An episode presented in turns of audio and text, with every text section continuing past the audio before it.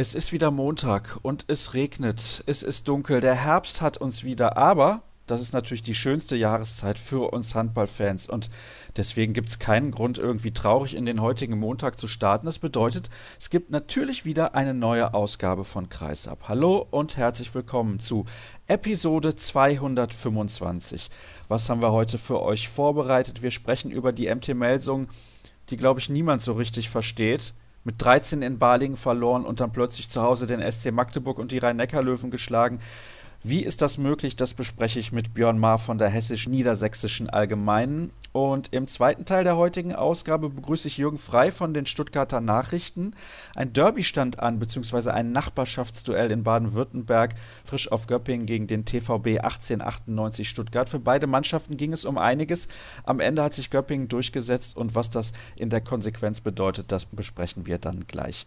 Und im Interview der Woche begrüße ich dann Jewgeni Pevnov, den Kreisläufer der TSV Hannover Burgdorf. Bei den Niedersachsen läuft es momentan wunderbar. Sie sind verlustpunktfrei Tabellenführer. Und wie das passieren konnte, das bespreche ich dann mit ihm. Zunächst sage ich aber Hallo an Björn Maar. Hallo Björn. Hallo Sascha. Das war schon ein langer Vorlauf, aber jetzt kommen wir endlich zum Eingemachten und sprechen über das Spiel vom vergangenen Donnerstag zwischen der MT und den Rhein-Neckar-Löwen. Das war ein souveräner Sieg für die MT. Also die MT hat sich diesen Erfolg auf jeden Fall redlich verdient. Zum einen wegen einer hervorragenden Abwehrleistung, aber auch durch diese individuelle Klasse, die sie dann im Angriff gezeigt hat.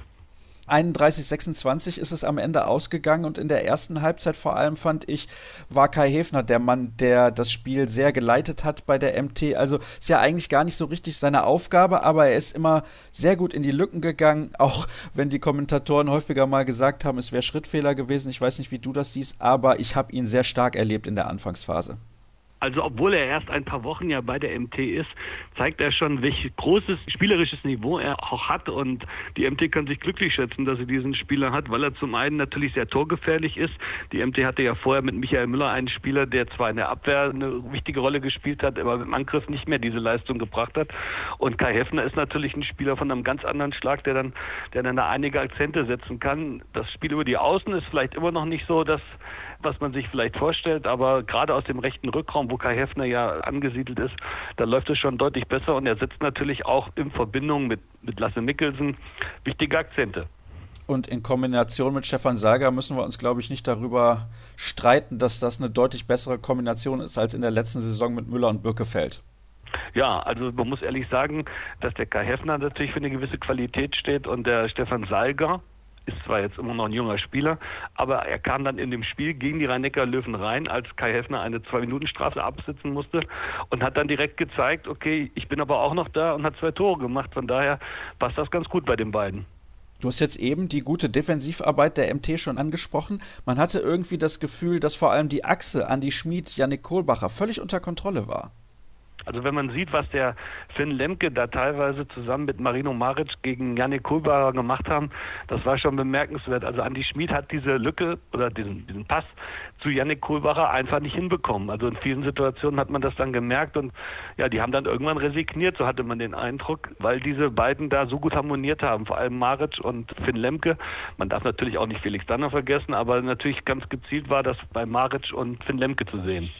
Jetzt führte die MT nach 17 Minuten mit 10 zu 6 und es sah sehr, sehr gut aus. Aber dann gab es wieder einen Lauf der Löwen, 5 zu 0 und die sind dann in Führung gegangen und dann dachte man mal wieder, ah, das ist doch typisch MT Melsung. Sie kriegen es gegen die Großen irgendwie nicht so wirklich gebacken, zumal sie in den letzten Jahren gegen die Löwen auch immer Probleme hatten. Jetzt mal abgesehen von der vergangenen Saison, wo sie, nee, von der Saison davor, wo sie den Rhein-Neckar-Löwen die Meisterschaft versaut haben mit einem Auswärtssieg in Mannheim. Aber zur Halbzeit dann 14-14. Mit welchem Gefühl bist du in den zweiten Durchgang gegangen?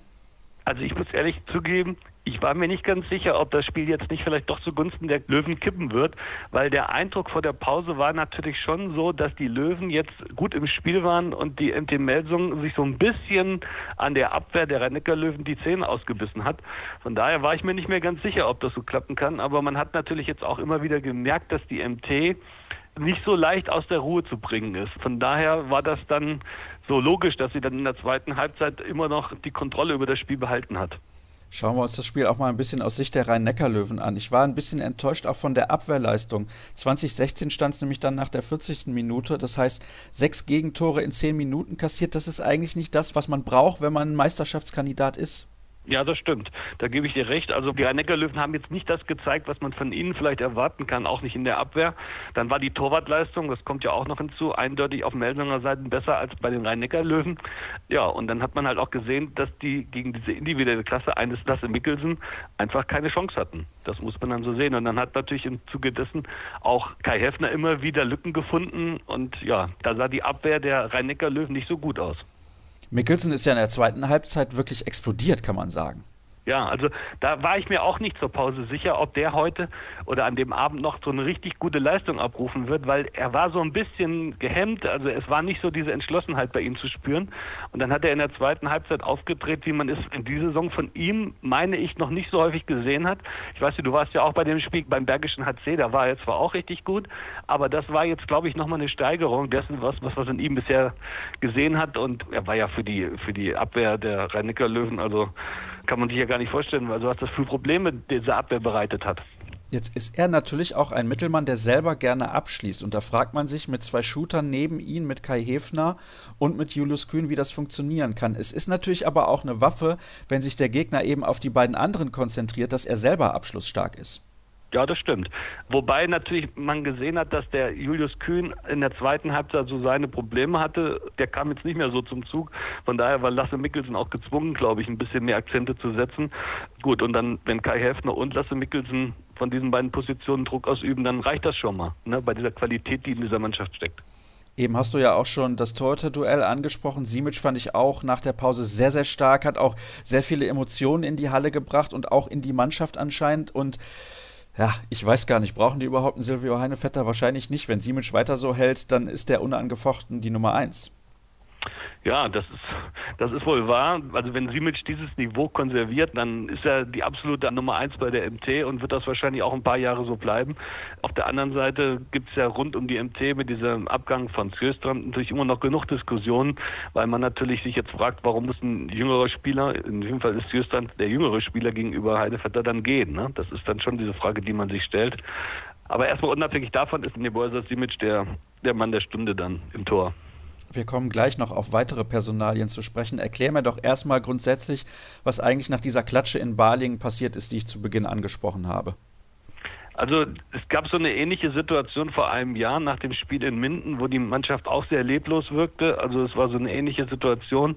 Die Mannschaft hat sich danach dann mit dem Trainer, mit den Verantwortlichen zusammengesetzt und hat dann diese Situation analysiert. Und sowas ähnliches ist jetzt natürlich auch am Tag nach dem Spiel in Balingen passiert wo dann auch wieder Tacheles geredet wurde und man hat dann wieder gesehen, dass die Mannschaft dann auch sich anders präsentieren kann. Die wollten sich natürlich jetzt auch keine Charakterlosigkeit vorwerfen, das merkt man jetzt immer mehr.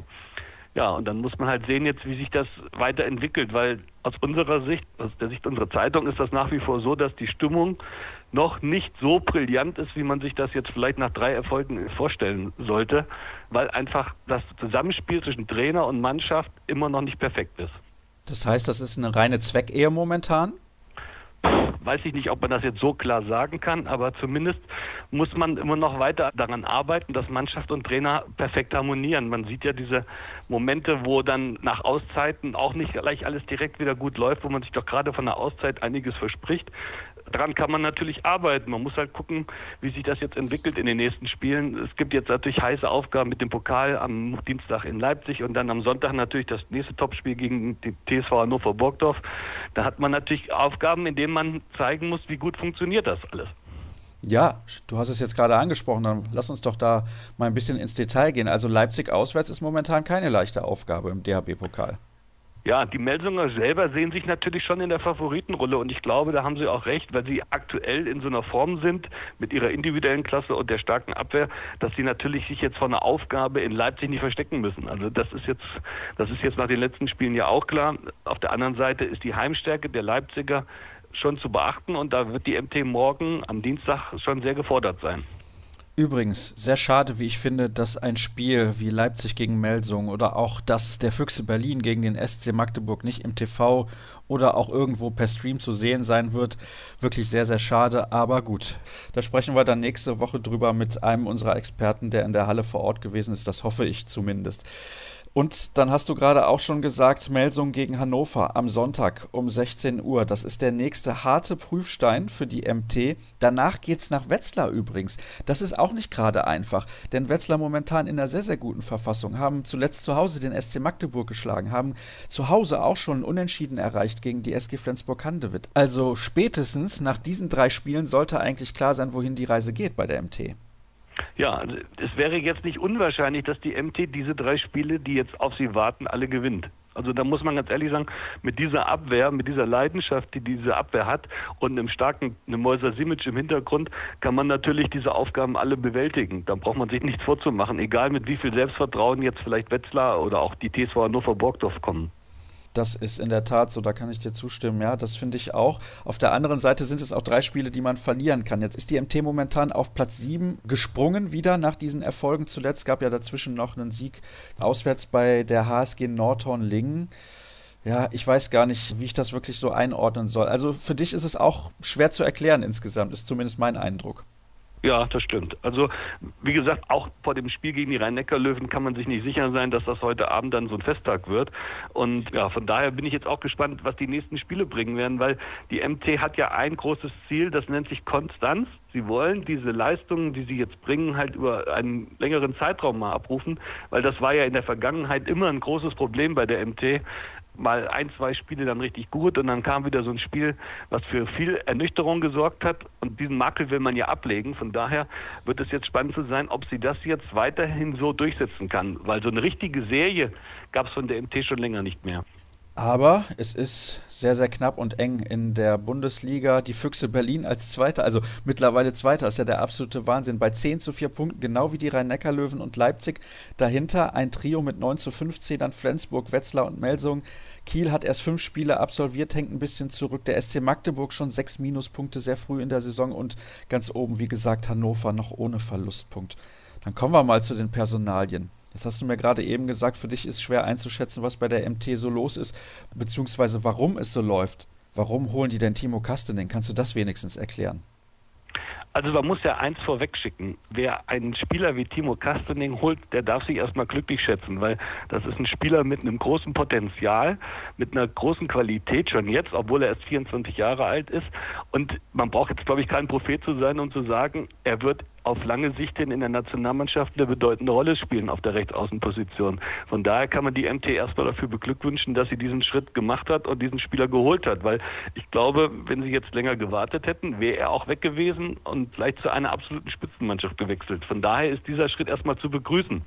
Das Problem ist, dass die MT natürlich auf dieser Position mit Tobias Reichmann und dem jungen Dimitri Ignatov zwei Spieler hat, die jetzt in der Vergangenheit, in den letzten anderthalb Jahren fast, ganz gut harmoniert haben. Tobias Reichmann, der Erfahrene, der Mann, der die große Qualität hat, schon viel erlebt hat, kann da die großen Akzente setzen. Und in seinem Schatten hat man halt diesen Dimitri Ignatov, Juniorennationalspieler, war jetzt bei der WM dabei, der das richtig gut macht, wenn er gebraucht wird. Der hatte letztes Jahr zwar nicht so viele Spielanteile, aber wenn er gebraucht wurde, weil Tobias Reichmann nicht da war, hat er überzeugt. Und von daher ist es sehr bedauerlich, dass man jetzt einen weiteren ich sage mal, Spieler von internationaler Klasse schon holt und dafür dann wahrscheinlich diesen Dimitri Ignatov erstmal an einen anderen Verein ausleiht oder mit einem Zweitspielrecht ausstattet, weil man glaubt schon, dass man auf dieser Position halt auch mit Reichmann und Dimitri Ignatov so gut aufgestellt ist, dass es auch auf diesem Niveau weiterhin erfolgreich hätte ausgehen können. Und es kommt ja dazu, es wird eine Ablösesumme fällig für Timo Kastening. Er wird deutlich mehr verdienen, als das in Hannover aktuell der Fall ist. Das kann man aus Sicht des Spielers dann vielleicht durchaus auch nachvollziehen, denn da handelt es sich nach meinen Informationen um ein ordentliches Sümmchen mehr als das, was momentan auf seinem Konto so eingeht. Aber lassen wir das Geld jetzt mal außen vor. Kannst du es denn sportlich aus Sicht von Kastening nachvollziehen? Denn er hat ja dann mit Reichmann einen Konkurrenten, wo eigentlich klar sein sollte, vielleicht teilen sie sich die Spielzeit, aber mehr dann auch nicht. Also ich kann es sportlich insofern verstehen, dass die MT ein Verein ist mit sehr großen Ambitionen, Wenn man sieht, wie die Mannschaft jetzt schon aufgestellt ist, ist es für ihn ja nicht verkehrt, mit Spielern wie Lasse Mikkelsen, Julius Kühn, Finn Lemke, Tobias Reichmann zusammenzuspielen. Das Problem natürlich ist, wer bekommt dann die ganze Spielzeit? Es geht bei ihm nicht ein bisschen was von dem verloren, was er jetzt bei Hannover schon hatte. Er hat natürlich jetzt in Hannover, war er gesetzt, bei der MT Melsung muss man abwarten. Also Tobias Reichmann wird sich jetzt nicht freiwillig auf die Bank setzen, sondern man muss halt gucken, wer spielt dann. Und bei einer Außenposition, da brauche ich dir nichts Neues zu sagen, ist es natürlich so, es kann nur einer spielen. Beim Rückraum kann man auch mal ein bisschen variieren, aber bei einem Außen kann halt nur einer spielen. Und dann wird wahrscheinlich die Situation sein, dass beide nicht die Anzahl an Spielanteilen haben werden, die sie vielleicht selber für sich ja, fordern. Wie hoch schätzt du denn die Wahrscheinlichkeit ein, dass Tobias Reichmann seinen Vertrag erfüllt in Melsung? Davon gehe ich fest aus, weil es war ihm immer wichtig, dass er mit seiner Familie hier in Kassel leben kann. Und jetzt hat er diese Perspektive erstmal bis 2022. Von daher gehe ich fest davon aus, dass er auch diesen Vertrag erfüllen wird. Und wie geht es dann weiter mit Dimitri Ignatov, der ja auch eine sehr, sehr gute Junioren-WM im Sommer gespielt hat in Spanien mit der deutschen Mannschaft? Das wird jetzt die spannende Frage sein. Also, der hat jetzt zwar diesen Vertrag über vier Jahre bekommen, wird aber wahrscheinlich erstmal ausgeliehen, zu einem Zweitligisten gegeben mit dem Zweitspielrecht. Ja, und dann muss man gucken, also wie das dann funktioniert. Also die Gefahr ist halt schon, dass er vielleicht dann doch nicht mehr so häufig hier in Kassel zu sehen sein wird, weil wenn es einen Verein gibt, der dann auch bereit ist, ihn aus einem möglichen Vertrag bei der MT rauszukaufen, ja, dann war es das schon, würde ich mal sagen, weil die Qualität oder dieses Talent, was in ihm steckt, das ist ja auch anderen Vereinen nicht verborgen geblieben. Die wissen auch, dass dieser Junge auf dieser Position noch einiges leisten kann. Ist vielleicht jetzt aufgrund seiner Körpergröße keine echte Alternative in der Abwehr, aber im Angriff durch seine Schnelligkeit kann er einiges bewegen. Also ich finde, sein Talent reicht für mehr als für einen Zweitligisten. Ja, da gebe ich dir absolut recht. Also ich finde auch, dass er in den Spielen, die er letztes Jahr gemacht hat, absolut bewiesen hat, dass er in der ersten Liga sich vor keinem zu verstecken hat. Eine letzte Personalie müssen wir dann noch besprechen. Der Name ist folgender: Arno Frey Arnason, Kreisläufer von GOG aus Dänemark, Isländer und er soll im kommenden Sommer zur MT Melsungen kommen. Was weißt du darüber? Also diese Informationen haben wir auch. Er soll auch schon in Kassel für einen Medizincheck gewesen sein. Deswegen gehen wir fest davon aus, dass er nächstes Jahr der dritte Kreisläufer bei der MT sein wird. Dann hätten die mit Felix Danner, Marino Maric und diesem Anna Frey Andersson drei gute Kreisläufer und wären natürlich optimal aufgestellt. Dieser Wechsel aus GOG oder aus Gutmer, wie man will, wird nächstes Jahr dann vonstatten gehen, nach unseren Informationen. Sehr gut, dann freuen wir uns, dass wir das hier auch noch vermelden konnten für alle, die sich für das Thema interessieren. Björn, herzlichen Dank. Wir wissen nun ein wenig mehr über die MT Melsungen. Der Verein bzw. diese Mannschaft bleibt uns aber nach wie vor ein kleines Rätsel. Erste Pause in der heutigen Ausgabe. Gleich sind wir zurück. Weiter geht's mit Episode 225 und ich freue mich, einen Kollegen zum ersten Mal bei uns begrüßen zu dürfen. Sein Vorteil ist, er kennt sich gleich bei zwei Vereinen sehr gut aus und die haben gestern gegeneinander gespielt, nämlich Frisch auf Göpping und der TVB 1898 Stuttgart. Von den Stuttgarter Nachrichten ist Jürgen Frei in der Leitung. Hallo Jürgen. Hallo Sascha, grüß dich. Ich habe es gerade gesagt, du kennst dich bei beiden Vereinen bestens aus und dann schlagen wir direkt zwei Fliegen mit einer Klappe, wenn wir mit dir über diese Partie sprechen. Das Schwaben-Derby. Ja, ich war ehrlich gesagt ein bisschen enttäuscht, vor allem was die Emotionen in dieser Partie anging. Wie ist es dir ergangen? Ja, es gab bestimmt schon emotionalere Derbys. Die ganz große Tradition hat das Derby Frisch auf Göppingen gegen TVB Stuttgart nun mal nicht. Da gab es früher in Göppingen heißere Duelle gegen Scharnhausen oder VfL Pfullingen oder auch vielleicht Balingen-Weinstetten früher durch die brisante Konstellation Prag gegen Petkovic. Wie gesagt, dieses Derby hat noch nicht diese Tradition, aber natürlich stand unglaublich viel für beide Mannschaften in diesem Duell auf dem Spiel und ja, wie gesagt, es gab schon emotionalere Duelle, da gebe ich dir recht, aber es war auch nicht gerade Schlafwagenhandball, der präsentiert wurde. Du hast es gerade gesagt, für beide Mannschaften stand sehr viel auf dem Spiel und ich hatte den Eindruck nach zwei schnellen Zeitstrafen gegen Tim Kneule, huh, das könnte eng werden für Frisch auf Göppingen. Die schienen mir doch nervös, aber irgendwie haben sie es dann wieder auf die Reihe bekommen. Es gab dann eine Auszeit von Hartmut Meyerhofer, da hat er eine deutlich aggressivere Abwehr gefordert, die hat er dann auch bekommen und nach einem 5 zu 0 Lauf stand es dann schnell 9 zu 6 nach gut 20 Minuten für Göppingen und die Partie war eigentlich gedreht. Das stimmt. Also da hatte man im Göppinger Lager mit Sicherheit ein mulmiges Gefühl, denn Tim Kneule in der neunten Minute mit zwei Zeitstrafen schon zu verlieren, ihn danach nicht mehr in der Abwehr einzusetzen, als einer der deckungsstärksten Spieler im Team. Das war natürlich schon ein Handicap. Aber die Göppinger Mannschaft hat es dann wirklich gut gemacht und man muss sagen, vor allem die Spieler, die in der Saison bisher noch nicht so zur Geltung gekommen sind, nämlich der Königstransfer des Sommers Ur Kastelitz, Ivan Sliskovic und auch Nemanja Selenovic, sie haben diesem Spiel den Stempel aufgedrückt und haben dann die Weichen auf Sieg gestellt. Mir ist übrigens relativ negativ aufgefallen in der ersten Halbzeit eine Aktion von Robert Markotic. Im Angriff hat er den Ball irgendwie verdaddelt, da kann ich mich jetzt nicht mehr ganz genau dran erinnern. Und dann in der Rückwärtsbewegung hinten eine Zeitstrafe gegen Sebastian Heimann. Also das ist so eine typische Situation gewesen, wo man gemerkt hat, da fehlt auch irgendwie die Qualität beim TVB Stuttgart. Ja, das ist die eine Seite. Ich hatte eine andere symptomatische Szene noch im Hinterkopf, als Patrick Zieger einen 7-Meter-Heber probiert gegen Ur Kastelitz, der grandios schief ging und in der Szene danach Max Häfner gar nicht in die Lücke geht und den Ball auf die Tribüne wirft. Da habe ich beim TVB etwas die Entschlossenheit vermissen lassen, gepaart mit Verunsicherung. Und ja, das wird beim TVB sicher nicht einfacher in den nächsten Schlüsselspielen bei den Eulen und zu Hause gegen Lemgo. Ja, das stimmt. Das nächste Spiel bei den Eulen ganz, ganz wichtig. Zu Hause gegen Lemgo wahrscheinlich auch eine Mannschaft zumindest, die man schlagen kann in einem Heimspiel. Dann, ich war ein bisschen auch überrascht. Also es gab diesen Sieg im Pokal gegen Erlangen. Warum diese Diskrepanz in den Leistungen? Das stimmt, also den Rückenwind hatte man beim TVB vermutet. Der Verein hat zum zweiten Mal in der Vereinsgeschichte ein DHB-Pokal-Viertelfinale erreicht. Ziemlich souverän gegen HC Erlangen, aber dieser Rückenwind, der war in Göppingen eigentlich bis auf die Anfangsphase überhaupt nicht zu spüren. Und ja, dann merkte man natürlich auch, wenn beim TVB einmal das Torhüterduell zu Ungunsten von Yogi Bitter ausgeht, dann hat die Mannschaft ein Problem. Und das war sicherlich mit ein Grund auch für die doch klare Niederlage jetzt in Göppingen. Sechs Paraden hatte der Weltmeister von 2007 am Ende zu verzeichnen und du hast eben Ur Kastelitz schon angesprochen, den Neuzugang aus Zagreb und der hat sich sehr, sehr gut eingefunden, kam gegen Ende der ersten Halbzeit für Daniel Rebmann ins Spiel, der gar nicht so schlecht war, aber er hat dann nochmal den Unterschied ausgemacht. Ja, absolut. Daniel Rebmann hatte für Frischhoff Göppingen das ungemein wichtige Spiel zuvor gegen GWD Minden praktisch gewonnen mit einer überragenden Leistung.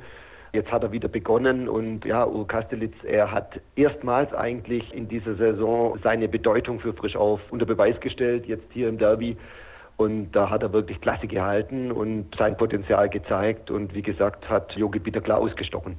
Am Ende dann 31-22 ein deutlicher, souveräner und ich würde sagen auch ein leichter Sieg für Frisch auf Göppingen. Wie formulierst du das? Ja, mit Sicherheit hatte Frischau vor dem Spiel viel zu verlieren und wenig zu gewinnen, denn sie waren nun mal der Favorit in diesem Spiel und standen mit 2 zu 8 Punkten unter Druck. Und ja, es gab vor zwei Jahren mal ein Derby, da hat Frischau nach einer Derby-Niederlage gegen den TVB Stuttgart den Magnus Andersson entlassen bei 4 zu 6 Punkten. Davon war man jetzt weit entfernt, aber dennoch war der Druck ganz klar noch mehr bei Frischauf und in den kommenden Spielen liegt er dann sicherlich mehr beim TVB dann.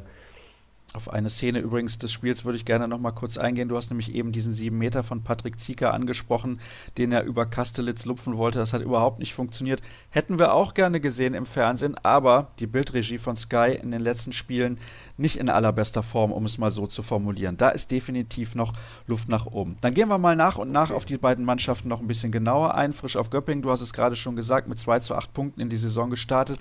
Auch ein undankbares Auftaktprogramm, wie ich finde, gegen Mannschaften gespielt, die man schlagen kann, die man aber nicht schlagen muss. Und dann steht man auf einmal bei 0 zu 8 Punkten. Dann gab es dieses wichtige Spiel gegen GWD Minden, was gewonnen wurde. Ist denn jetzt durch diesen Sieg ein bisschen Ruhe eingekehrt in Göppingen? Ja, ich denke auf jeden Fall, die Mannschaft hat in den beiden Spielen gegen Minden und den TVB Stuttgart gezeigt, dass sie dieser Drucksituation standhalten kann. Man hat sich das sicher am Anfang besser vorgestellt, trotz des schwierigen Programms, denn man musste eigentlich keine Schlüsselspieler im Rückraum neu integrieren. Sliskovic, Selenovic kamen schon vergangene Runde, da musste man diese Spieler integrieren. Jetzt setzte man darauf, dass die Automatismen schon funktionieren, dass man gegenüber der Konkurrenz in Sachen Eingespieltheit voraus ist, aber dieser Schuss ging dann nach hinten los. Und ja, in Göppingen wird man dann natürlich auch schnell unruhig und von dem her war es dann schon keine Selbstverständlichkeit, wie souverän die Mannschaft sich dann doch jetzt vor allem im Derby durchgesetzt hat. Die nächsten Spiele verheißen aber nichts Gutes, sage ich mal. Also man muss auswärts ran beim SC Magdeburg und spielt dann in Erlangen, also zwei Spiele in fremder Halle, wobei das bei Frischauf ja eigentlich bedeutet, dass man da locker und leicht aufspielt. Und irgendwie hatte ich jetzt auch, ich habe es eben schon angesprochen, bei diesem Spiel das Gefühl, es ist nicht mehr die Stimmung in dieser Halle, die die Halle früher ausgezeichnet hat. Ja, das stimmt. Also es gibt die neu geschaffene Bernhard Kemper Kurve. Das ist ein Stehplatzbereich, wo die Hardcore-Fans stehen und die stehen sicherlich immer zu 100 Prozent hinter dem Verein. Auf den anderen Plätzen, ja, da ist ein gewisser Gewöhnungseffekt eingetreten, was die Bundesliga betrifft. Man hat in der Liga auch in den Spielzeiten, als man den EHF-Pokal gewonnen hat, nicht überzeugt, oftmals auch über die Strecke hinweg. Und ja, man, man wünscht sich in Göppingen, dass es mehr nach vorne geht wieder Richtung Europa, auch in der Liga, dass man da konstanter auftritt, vor allem zu Hause. In der vergangenen Runde waren es nur 17 zu 17 Punkte in der EWS-Arena. Auswärts hatte man 19, 15. Da war eine Diskrepanz da und ja, die Zuschauer erwarten einfach zu Hause konstantere und überzeugendere Leistungen der Mannschaft. Und das ist natürlich dann auch der Stimmung geschuldet. Gut, also der nächste Gegner zu Hause heißt Eulen Ludwigshafen. Da muss definitiv ein Sieg her. Ich glaube, da ist ja alles andere nicht erlaubt in Göppingen als zwei Punkte und dann geht es danach zum Bergischen HC. Also die nächsten Wochen auch sehr, sehr interessant, beziehungsweise der Oktober sehr, sehr interessant, was den Spielplan angeht bei Frisch auf Göppingen.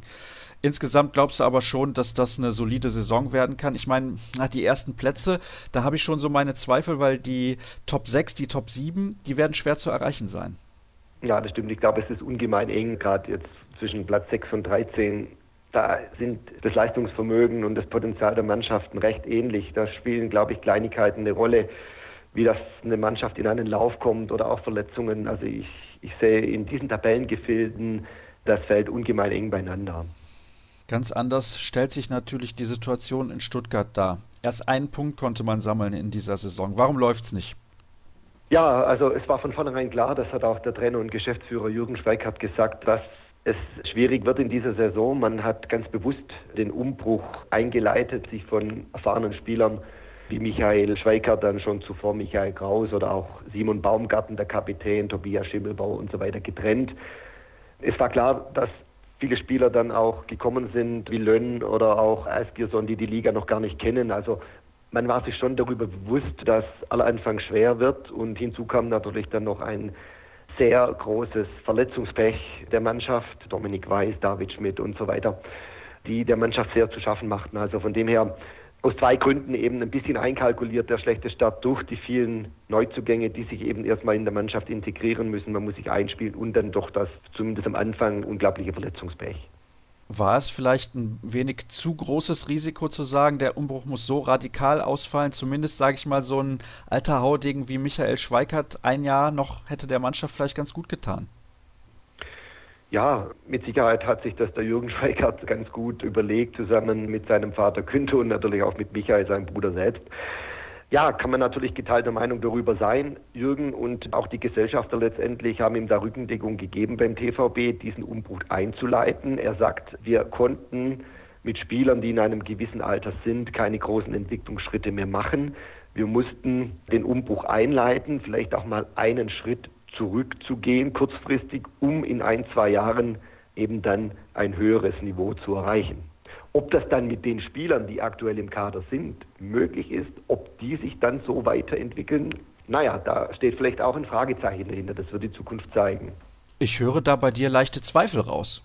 Ja, das muss man einfach noch sehen. Man muss die Spieler, sagen wir mal, auch noch jetzt über eine längere Strecke hin beobachten. Man hat ja ganz bewusst beispielsweise sich dann auch von Michael Kraus getrennt, wenn man sagt, okay, man möchte Max Häfner die Spielanteile dann stärker geben auf der Mitteposition, aber er muss natürlich dann auch noch zeigen, dass er in dieser Liga dann eben ein überdurchschnittlicher Spielmacher dann auch ist im Rückraum. Auch da höre ich raus. Du bist nicht zu 100% sicher, ob das so funktionieren kann. Und ich hatte auch das Gefühl, ihm fehlt ein bisschen die Entschlossenheit. Klar, das war jetzt noch ein spezielles Spiel auswärts und gegen Erlangen das Spiel, das konnte man ja leider nicht verfolgen. Deswegen kann ich da keine ja. Einschätzung zu eingeben. Aber hat er da ein bisschen ein bisschen selbstbewusster gewirkt? Ah, es war für ihn natürlich dann auch schwierig. Er hat ja in Göppingen auch in der Jugend gespielt und es war für ihn sicherlich ein besonderes Spiel und ja, es lief dann insgesamt in der Mannschaft nicht so und ja, ob es dann jetzt ihn mit dem Jahrgang 96 dann er die Kohlen aus dem Feuer holen muss, das ist natürlich dann die Frage. Ne? Aber er muss an solchen Spielen natürlich wachsen und das Potenzial hat er. Und da muss man einfach jetzt abwarten, wie das Ganze weiterläuft beim TVB. Dann müssen wir auf die nächsten Spiele schauen. Es geht zu den Eulen Ludwigshafen, das hast du schon gesagt. Dann kommt der TBV Lemgo nach Stuttgart. Danach Magdeburg und Flensburg. Also die beiden Spiele haken wir mal ab. Da glaube ich, wird es keine Punkte geben. Aber wenn es keinen Sieg gibt in den nächsten beiden Partien, steht eventuell ein Trainerwechsel dann zur Debatte. Wird sich dann Jürgen Schweikart eventuell selber entlassen? Nee, ich kann mir das nicht vorstellen. Er hat bewiesen, dass er den TVB auch aus schwierigen Situationen heraus manövrieren kann.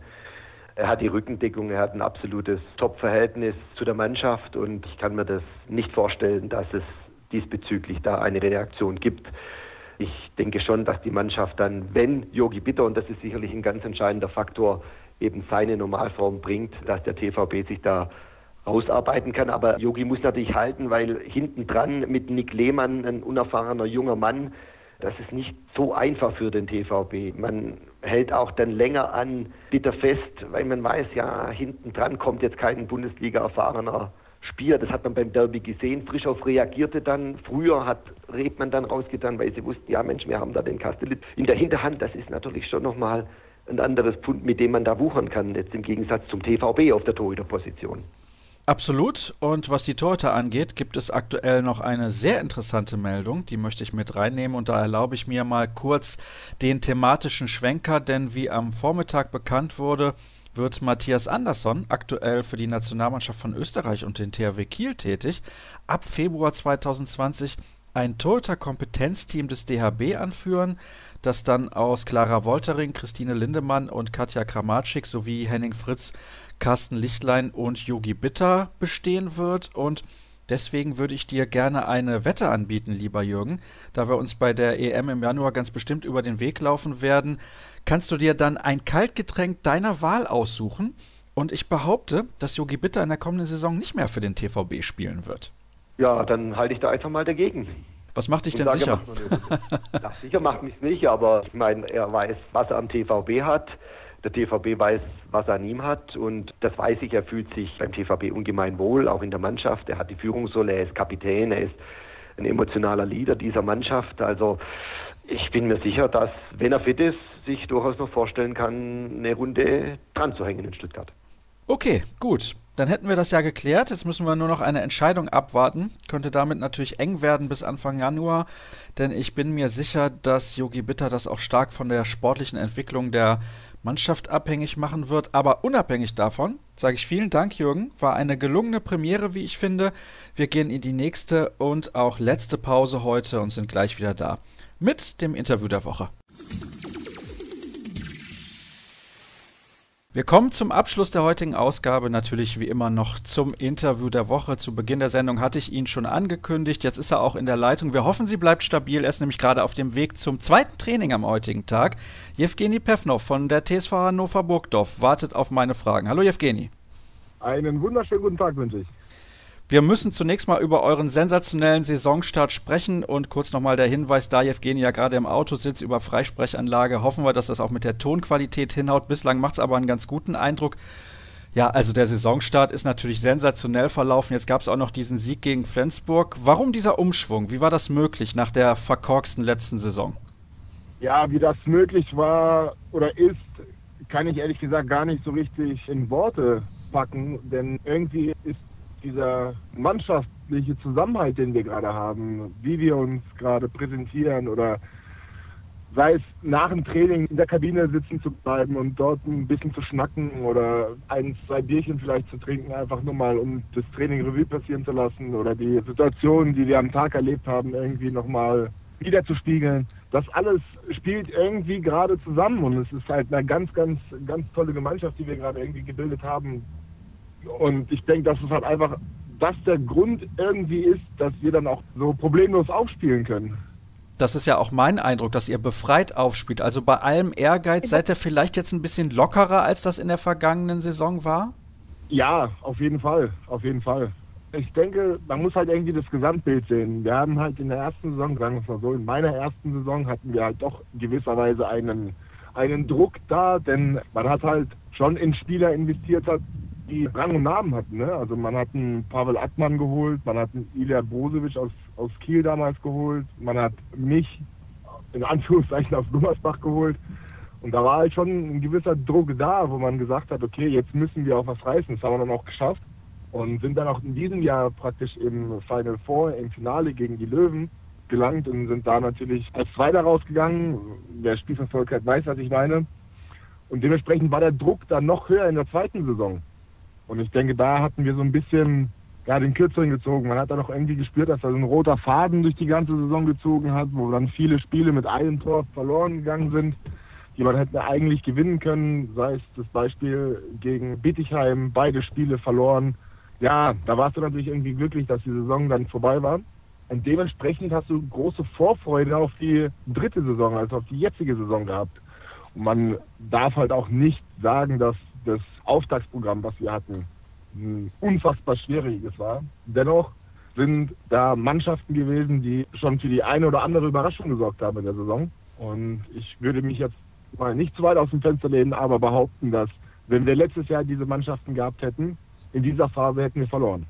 Oh, das ist doch eine sehr, sehr bemerkenswerte Aussage. Aber du hast ja gerade beschrieben, warum es auch in der letzten Saison nicht so wirklich funktioniert hat. Und da kann ich dir eigentlich nur zustimmen. Das wäre auch mein Gefühl gewesen, dass ihr euch gegen die gleichen Gegner im letzten Jahr deutlich, deutlich schwerer getan hättet. Lass uns sprechen auch über dieses famose Spiel von letzten Donnerstag gegen Flensburg. Ihr habt in der ganzen zweiten Halbzeit eigentlich zurückgelegen und dann mit der letzten Aktion dann noch gewonnen, weil Urban Lesjak diesen tollen Freiwurf von Simon Jepson noch gehalten hat. Wie konntet ihr dieses Spiel denn drehen, wenn wir jetzt mal ganz speziell über diese eine Begegnung nur sprechen? Also, witzigerweise ist mir das im Spiel gar nicht so richtig aufgefallen. Aber als ich in der Nachanalyse von mir privat dann mir das Spiel nochmal angeschaut habe und dann festgestellt habe, dass in der 50. Minute es 21-17 stand für Flensburg und das Spiel am Ende 23 zu 22 für uns ausging, war ich total perplex. Ich so, hä? Warte mal, haben die in den letzten 10 Minuten nur ein Tor geworfen? Ja, und so war es dann dementsprechend. Ne? Und dann habe ich mir das Spiel nochmal zu Ende angeguckt und habe dann auch feststellen können, dass, dass wir in der Abwehr unfassbar geil gestanden haben. Und natürlich die ein oder andere Fehlentscheidung von den Flensburgern, die dann zu einem überhasteten Torabschluss geführt hat oder der Ball irgendwie eineinhalb Meter am Tor vorbeigegangen ist. Aber natürlich resultierend aus dieser tollen Abwehr und einem fantastischen haltenden Urban Lesjak, der dann zwischen die Pfosten gekommen ist nach einem gehaltenen sieben Meter gegen Gottfriedsson.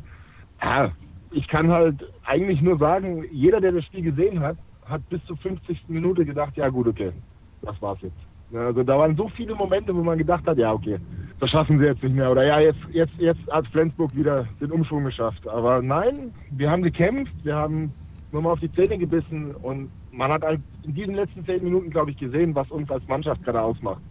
Und auch das hätte wahrscheinlich in der vergangenen Saison überhaupt nicht hingehauen, so ein Comeback zu schaffen. Ich behaupte, ihr hättet das Spiel wahrscheinlich mit 5, 6, 7 oder 8 Toren sogar noch verloren am Ende. Stimmst du mir ja, zu, wenn ich Fall. übrigens sage, dass ihr im letzten Jahr auch eure Torhüter, was die Abwehrarbeit angeht, ein klein wenig im Stich gelassen hat? Wenn man jetzt sieht, Domenico Ebner ist neu dazugekommen, Martin Ziemer hat euch verlassen nach vielen, vielen Jahren. Also den Verein, du hast ja nur kurz beziehungsweise weniger mit ihm zusammengespielt. Aber ich habe auch den Eindruck, dass die Torhüter von der verbesserten Abwehrarbeit auch massiv profitieren.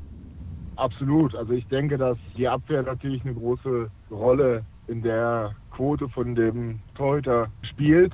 Dennoch muss man halt auch sagen, es gehören halt immer zwei dazu. Ne? Also wenn du hast halt eine sensationelle Abwehrarbeit und der Ball flutscht irgendwie durch Richtung Tor und dann sind es die Bälle, die der Torhüter halten soll.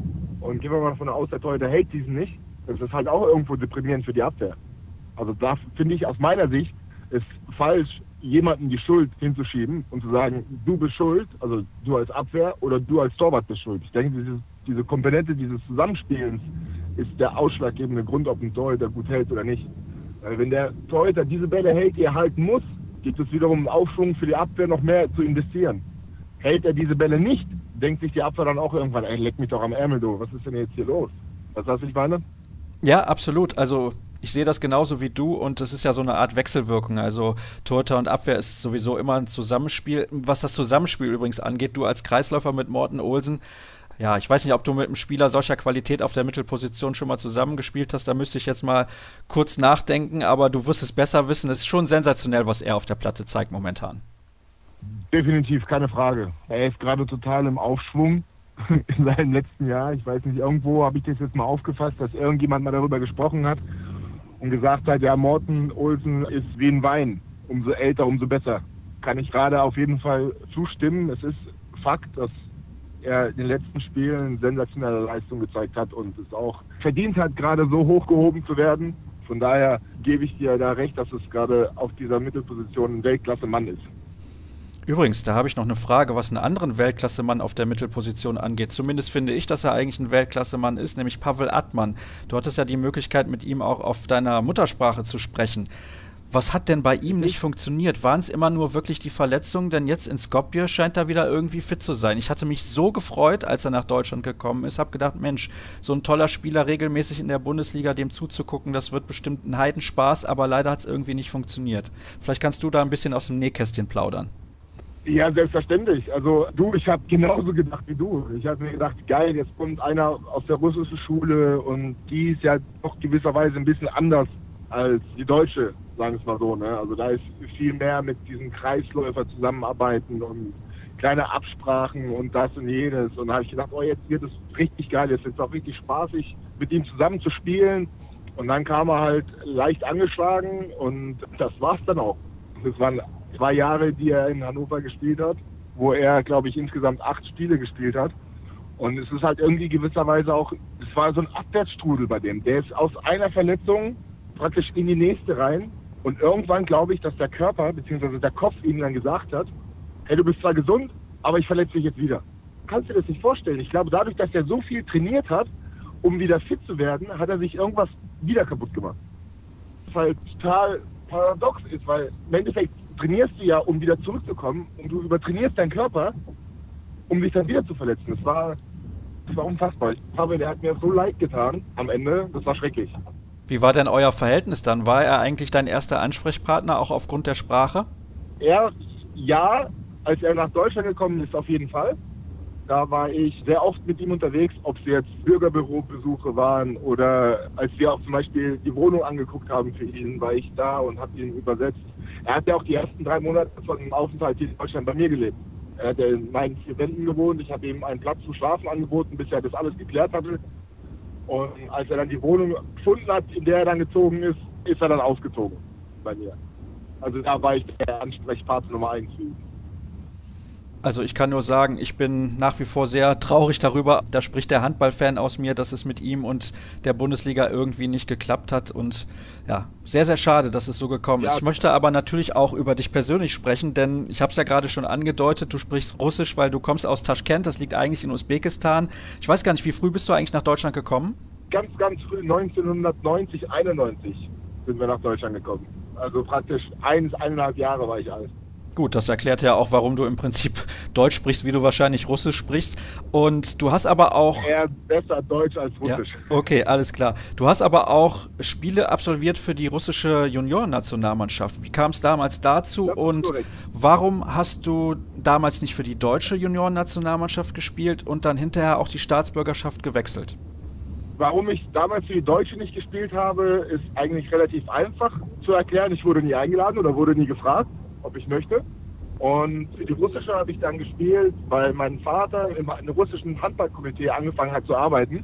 Und er hat gemeint, ey, so Jungs, wisst ihr eigentlich, dass in Deutschland einer als russischer Staatsbürger gerade aktiv Handball spielt?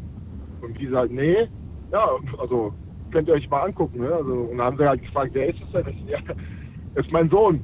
Aber hat er damit nichts zu tun, aber er spielt halt in Deutschland Handball. Vielleicht wollt ihr ihn mal einladen und gucken, ob er vielleicht was bringt für euch. Ne? Und dann haben sie das getan.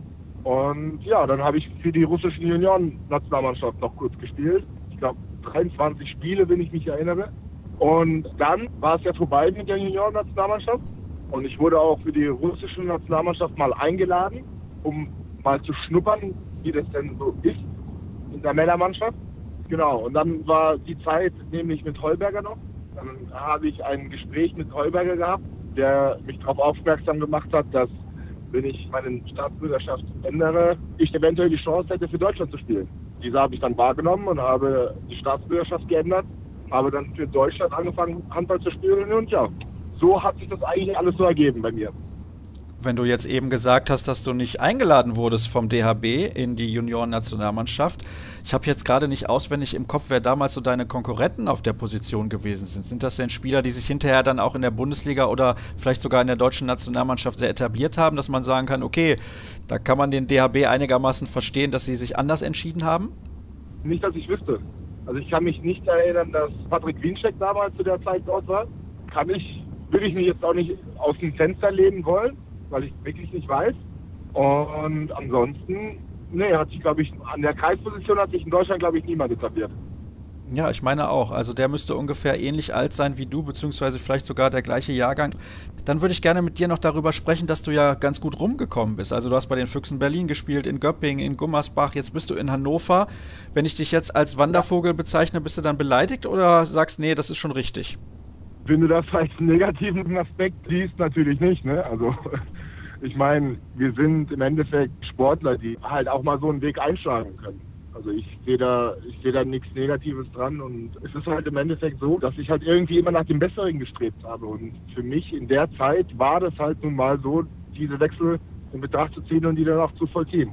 Würdest du denn wünschen, an einem Ort vielleicht mal fünf bis zehn Jahre zu spielen oder ist das auch so ein bisschen dein naturell so charakterlich gesehen, dass du immer auch was Neues brauchst nach einer gewissen Zeit?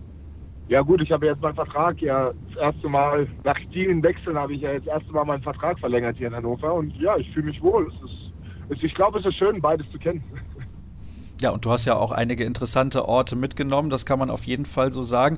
Lass uns nochmal zurückkommen auf das Sportliche und eure nächsten Spiele. Ihr spielt jetzt am Donnerstag schon im Pokal erneut gegen Flensburg. Ist ja ein bisschen unglücklich gelaufen, dieses Los, dass man sich dann auch zweimal in so kurzer Zeit gegenübersteht und dann am Sonntag in Melsungen in der Liga. Zunächst mal der Blick auf das Spiel in Flensburg. Ja, ist immer schwer zu sagen, ist das jetzt ein Vorteil oder ein Nachteil, dass man gegen diesen Gegner schon mal gewonnen hat, aber ihr könnt da mit Selbstvertrauen hinfahren. Ja, absolut. Also das ist definitiv der Fall so, dass wir da jetzt nicht hinfahren und sagen, scheiße, wir gucken mal, was passiert, sondern wir fahren dahin und sagen, du, wir werden hier alles geben und wir wollen hier auch weiterkommen. Und gewisserweise, um jetzt mal noch irgendwo zwei Euro in den Phrasenschwein zu schmeißen, Pokal hat halt nun mal seine eigenen Regeln. Und ihr habt ja auch in den letzten Jahren im Pokal immer sehr, sehr erfolgreich gespielt, war zweimal in Hamburg. Also da habt ihr ein bisschen Erfahrung, was das angeht. Und dann am Wochenende, ich habe es gesagt, müsst ihr zur MT Melsung. Liga und Pokal, das sind natürlich dann zwei ganz unterschiedliche Wettbewerbe, aber ich nehme an, auch da siehst du euch nicht chancenlos. Absolut. Ich denke, mit dem Aufschwung, den wir jetzt hatten, beziehungsweise mit dem Saisonstart, gehen wir, glaube ich, gerade in jeder Halle mit breiter Brust. Und da muss uns jetzt erstmal jemand stoppen. Wenn das der Fall ist, sagen wir gut, habt ihr gut gemacht und das Business geht trotzdem weiter. Und wir wollen halt definitiv so hoch und so lange wie möglich auf der Wolke Schweden, auf der wir uns gerade befinden. Ist das eigentlich dann in der Mannschaft so Thema? Weil jetzt geht es gegen Melsung, Timo Kastening hat seinen Wechsel Nein. da bekannt gegeben. Ist das irgendwas, wo ihr mal drüber sprecht? Sprichst du mit deinem Nein. Mitspieler darüber oder ist dir das im Prinzip völlig egal? Ganz ehrlich, ist mir völlig egal. Ist mir völlig egal. Persönlich, mir ist es völlig egal, ob wir jetzt gegen eine Mannschaft spielen, wo ein Splitspieler, der jetzt gerade noch aktuell bei mir spielt, hinwechselt, ist das absolut kein Gedankenzug wert in meiner Hinsicht. Wir persönlich unter uns sprechen da auch ehrlich gesagt gar nicht drüber. Also ich kann mich nicht erinnern, dass ich irgendwann mal jetzt vor kurzem Konservationen mit Timo hatte über Meldungen, dass wir jetzt bald gegen die spielen und hier und da. Nee, das gab es nicht bei uns und das wird es auch wahrscheinlich nicht geben. Ich persönlich sage, dass für Timo, wenn er sich dafür entscheidet, ist es für ihn der richtige Weg. Und daher kann sich jeder irgendwie, wie er will, das Maul darüber zerreißen. Aber wenn er für sich selber denkt, dass es der richtige Weg ist, dann ist es der. Du kannst ja schlecht darüber sagen, was der richtige Weg ist oder nicht, wenn es der andere schon entschieden hat. Und wir müssen ja auch erstmal abwarten, wie er sich da überhaupt entwickeln wird. Das wissen wir jetzt aktuell auch noch nicht. Auch da haben wir genau. zu Beginn der Sendung ja schon drüber gesprochen. Ihr habt übrigens ja schon einen Ersatz verpflichtet. Jakob Hansen, der kommt aus Dänemark. Da haben wir letzte Woche in der Sendung schon drüber gesprochen. Und, und der bringt sicherlich auch ordentlich was an Qualität mit. Jevgeni, auch wenn es das ein oder andere technische Problem gab zwischendurch, die Hörer werden davon am Ende nichts mitbekommen haben. Ich danke dir recht herzlich, dass du dir die Zeit genommen hast, auf dem Weg zum Training nochmal mit mir ein wenig zu plaudern. Und dann soll es das gewesen sein für die aktuelle Folge. Alle weiteren Infos, das wisst ihr ja heute unter facebook.com slash kreisab, bei Twitter at kreisab.de sowie bei Instagram unter dem Hashtag und Accountnamen kreisab. in sieben Tagen hören wir uns dann wieder. Macht's gut, bis dann.